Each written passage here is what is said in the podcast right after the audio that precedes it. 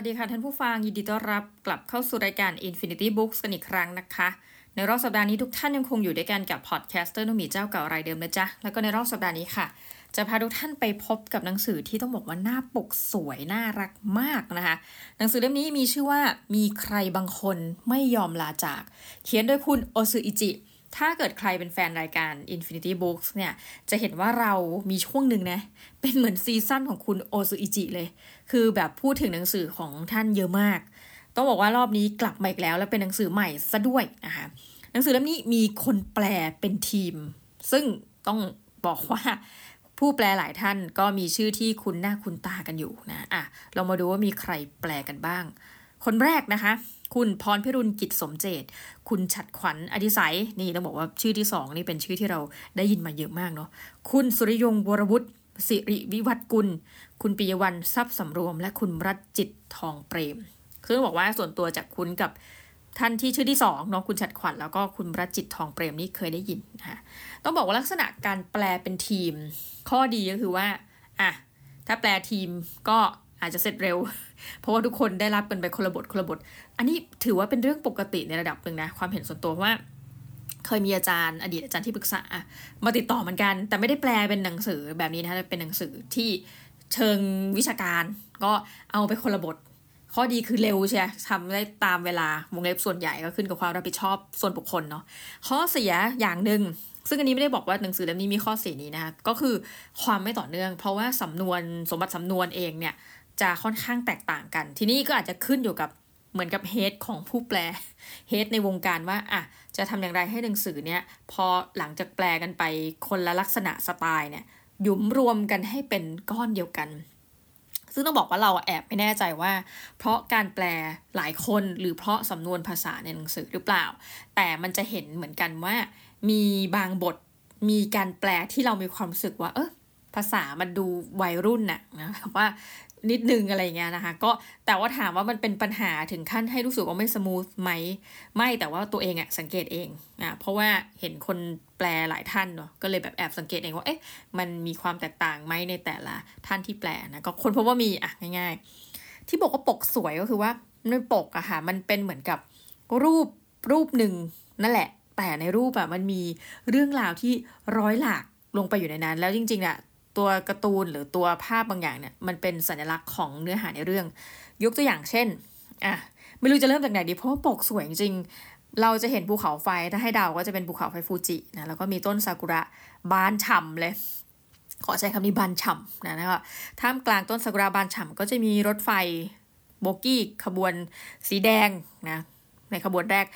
วิ่งตัดผ่านแล้วก็มีคนนั่งอยู่ใต้ต้นซากุระ มีการออกร้านนะอาจจะเป็นร้านขนมร้านอาหาร แล้วก็มีนักท่องเที่ยวเดินมาถ่ายรูป มีหญิงซึ่งต้องบอกว่าเป็นน่าจะเป็นพี่เลี้ยงนะเพราะใส่ชุดยูนิฟอร์มแบบอย่างสวยหรูเลย เพื่อที่จะไปทำงานเดาว่าเป็นคฤหาสน์หลังหนึ่ง เพราะเป็นบ้านที่มีขนาดใหญ่แล้วก็มีแมวน้อยที่จ้องออกมาจากหน้าต่างอยู่หนึ่งตัว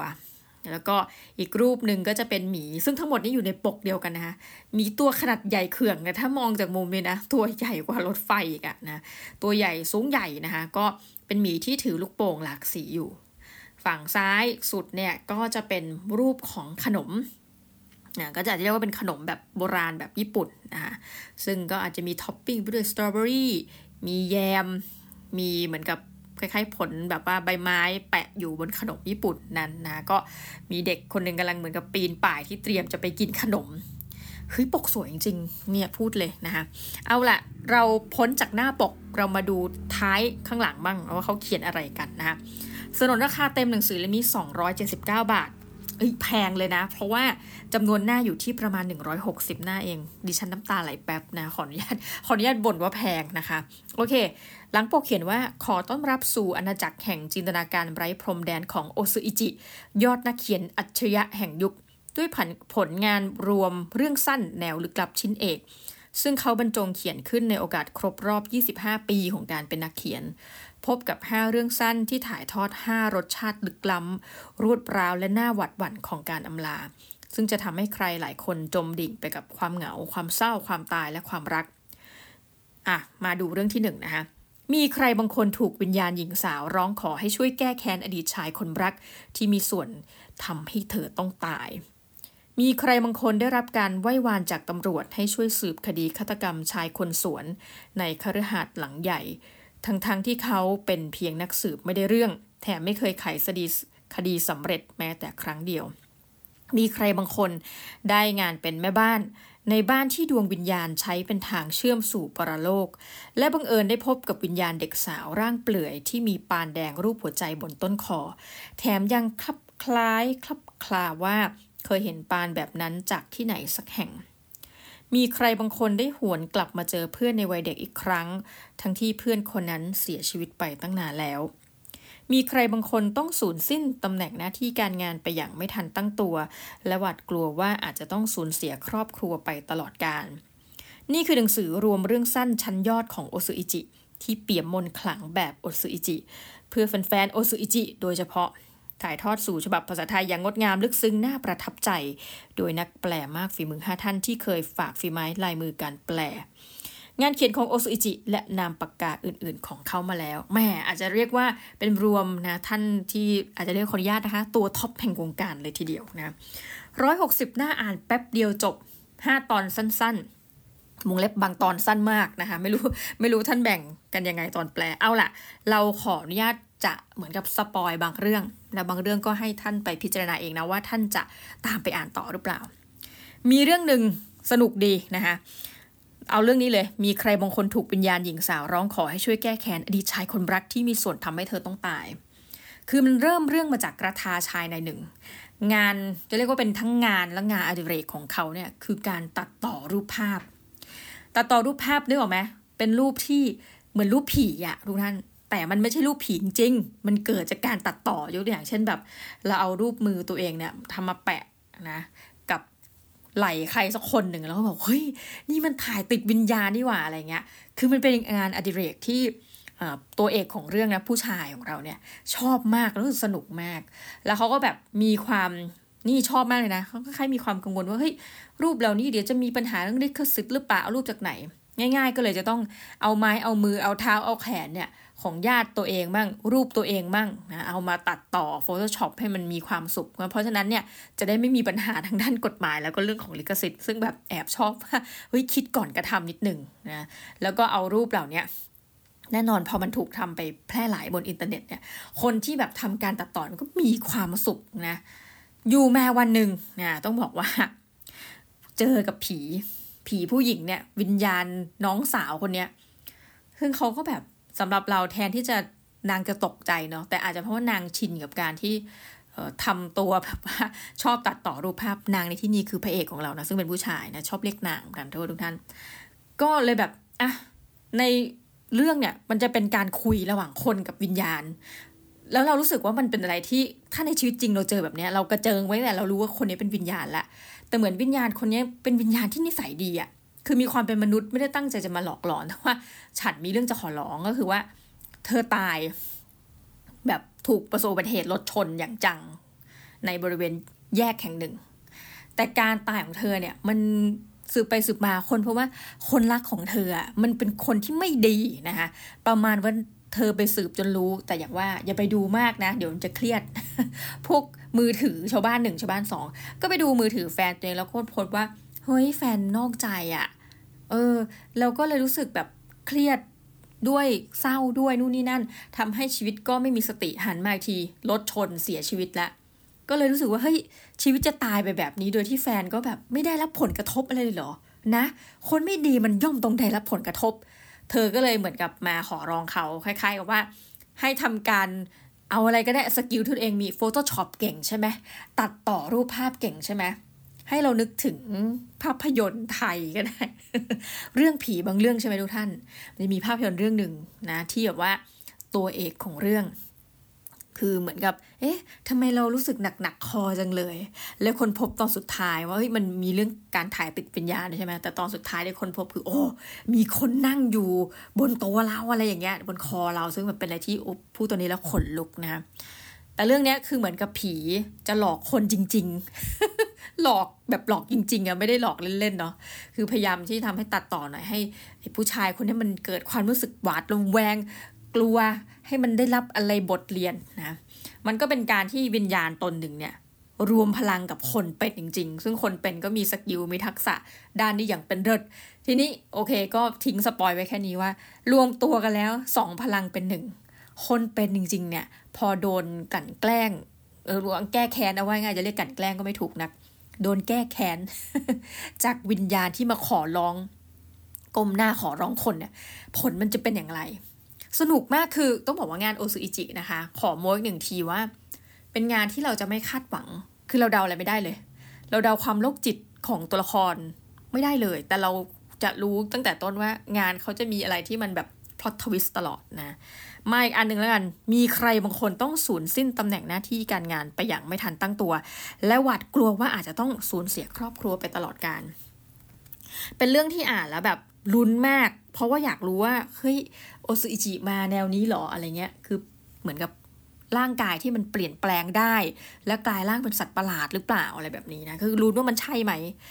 ในตอนนี้มีชื่อว่าเมื่อผมกลายเป็นพี่หมี ตอนที่แล้วอ้าวลืมบอกชื่อตอนเมาตั้งนานคือยูงาวะอยากอยู่ในภาพนะคะคือพี่อยากไปอยู่ในภาพเพื่อเอาไว้หลอกคนเป็นเนาะเมื่อผมกลายเป็นพี่หมีเนี่ย มันเป็นเรื่องราวของคนคนหนึ่งซึ่งขึ้นต้นมาแล้วแบบเศร้ามากบอกว่า หลังจากทุ่มเทงานให้กับบริษัทมามากกว่า 20 ปีถูกเลิกออฟด้วยเหตุผลที่บอกว่าผลประกอบการต่ำ เราจะไม่อ่านหนังสือนะคะ เดี๋ยวผิดลิขสิทธิ์แต่ว่า